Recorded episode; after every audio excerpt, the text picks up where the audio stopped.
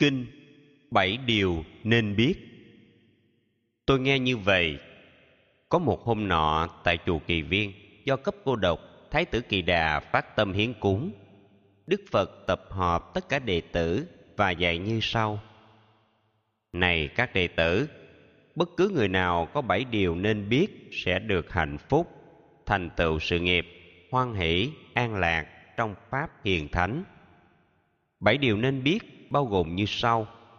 Biết rõ chánh Pháp, biết rõ nghĩa lý, biết rõ thời khắc, biết sống tiết độ, biết rõ chính mình, biết rõ hội đoàn, biết sự hơn kém. Hãy lắng lòng nghe. Này ta giải thích nội dung vắn tắt, bảy điều nên biết có nhiều giá trị. Thế nào gọi là biết rõ chánh pháp? Này các đệ tử, làm đệ tử Phật phải nắm vững vàng 12 thể loại kinh điển sau đây.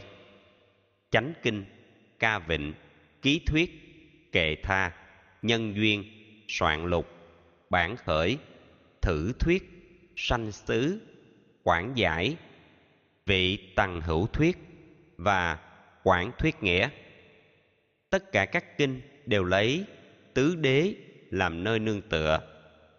Tứ đế bao gồm hai lớp, nhân quả khổ và hạnh phúc. Đây là khổ đau, đây là nhân khổ, đây là niết bàn và đường bát chánh đưa đến hạnh phúc. Thế nào gọi là biết rõ nghĩa lý? Này các đệ tử, làm đệ tử phật, phải nắm vững vàng tất cả giáo thuyết của ta giảng dạy, phân biệt rõ ràng giáo nghĩa triết học cũng như tôn giáo nhất thần, đa thần. Thấu rõ điều này, nắm vững điều kia, hiểu việc thế gian và xuất thế gian. Hiểu rõ điều này, có nghĩa như vậy. Hiểu rõ điều kia, có nghĩa như thế. Hiểu tính quy luật của mọi sự vật, hiểu rõ nhân duyên cũng như quả báo. Thế nào gọi là biết rõ thời khắc? Này các đệ tử, làm đệ tử phật phải nắm vững vàng khi nào tu thấp, lúc nào tu cao, khi nào buông xả. Hiểu rõ thời khắc, chỉ có thuận nghịch, không có tốt xấu. Thời khắc thích hợp thì nên gieo nhân, thời khắc chưa đến thì biết kiên nhẫn. Thế nào gọi là biết rõ tiết độ? Này các đệ tử, làm đệ tử phật phải nắm vững vàng chế độ ăn uống tiết độ ăn uống, làm chủ bản thân trong các động tác, đi, đứng, nằm, ngồi, nói năng, im lặng, giảm bớt ngủ nghỉ, tu tập chánh trí, trải nghiệm an vui. Thế nào gọi là biết rõ chính mình? Này các đệ tử, làm đệ tử phật, biết rõ chính mình qua sáu điều sau.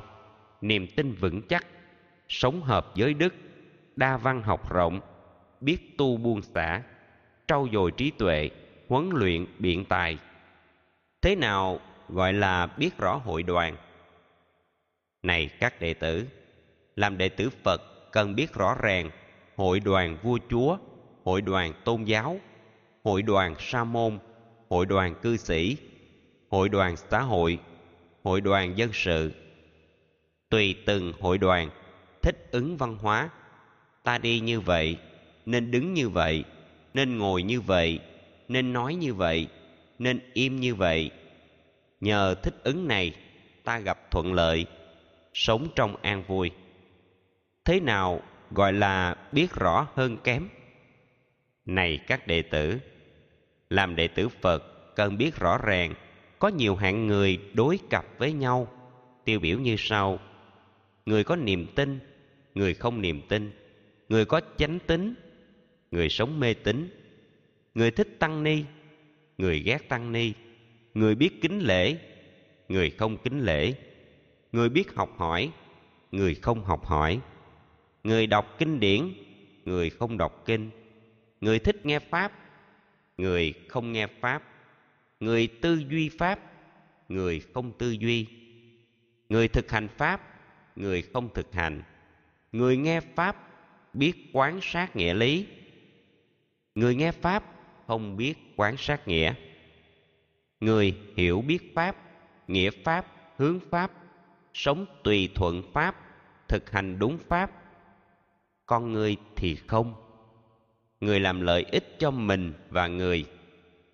Người thì ích kỷ, chẳng biết tha nhân. Người xót thương đời, người gây khổ đời. Người cầu nghĩa lợi, người bỏ nghĩa lợi.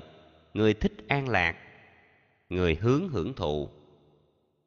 Trong các hạng trên, người làm lợi mình, làm lợi cho người, xót thương thế gian, sống có tình nghĩa, an lạc hạnh phúc. Bây giờ tại đây là hạng bậc nhất. Số một tôn quý đáng được kính trọng trong thế giới người. Điều này cũng như sữa có từ bò, lạc có từ sữa, sinh tô từ lạc. Thục tô có được là từ sinh tô. Tinh tô có được là từ thục tô. Tinh tô hơn hẳn các loại vừa nêu. Phật vừa dứt lời, mọi người có mặt vô cùng hoan hỷ, phát nguyện thọ trì truyền bá kinh này.